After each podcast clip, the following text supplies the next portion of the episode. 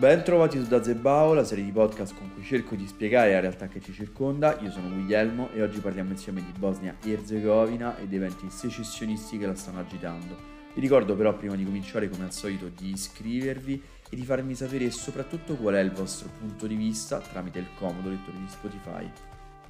Ne abbiamo già parlato la scorsa primavera, si aggirava un documento non ufficiale, il celebre no paper di cui parlo qui, ridisegnava un po' la mappa dei Balcani occidentali. Non si è capito che valore avesse, non si è capito quanto la diplomazia internazionale fosse dietro a questo documento ufficioso ma non ufficiale. Fatto sta che dopo qualche mese si parla ancora una volta di Bosnia e Erzegovina. Questo perché la Bosnia e Erzegovina è un paese particolarissimo. Intanto è stato segnato tragicamente sicuramente dagli orrori della guerra quando serbo-bosniaci, croato-bosniaci e bosniaci musulmani volevano dividere il paese o preservarne l'integrità territoriale. La pace che è stata imposta in Bosnia e Erzegovina è la pace di Dayton, che per assurdo costituisce anche la costituzione del paese. Solo gli Stati Uniti ebbero la forza necessaria per imporsi e costringere croati, serbi e bosniaci musulmani a sedersi a un tavolo e trovare un accordo. Il problema fu che l'architettura uscita fuori da Dayton Brighton rischia di incepparsi ogni qualvolta non ci sia l'unanimità,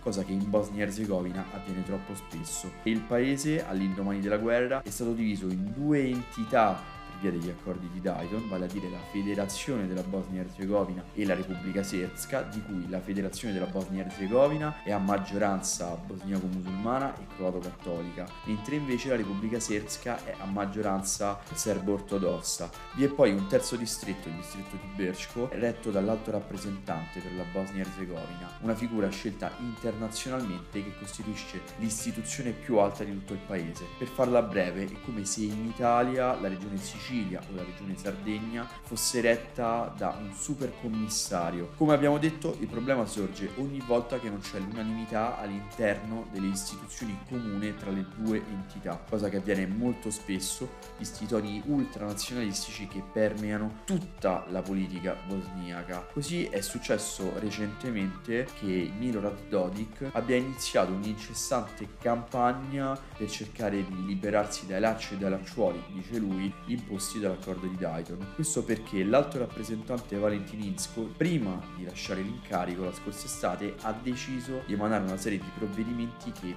penalizzano e vietano chiunque voglia negare il massacro di Srebrenica, un massacro fatto dai serbo-bosniaci, 8.000 musulmani morirono in quell'occasione, vi lascio un altro video se lo voleste approfondire. Fatto sta che Dodik ha iniziato quindi a cercare lo scontro con le istituzioni centrali, iniziando a dire di voler liberarsi da tutti i vincoli della federazione bosniaca, iniziando a legiferare su sanità, su giustizia e arrivando addirittura a formare un proprio esercito serbo-bosniaco. Una cosa non da poco visto che è stata fatta il 24 ottobre a Pale, cittadina che fu eletta durante la dissoluzione della Jugoslavia e la guerra in Bosnia come capitale della Repubblica Serbo-Bosniaca.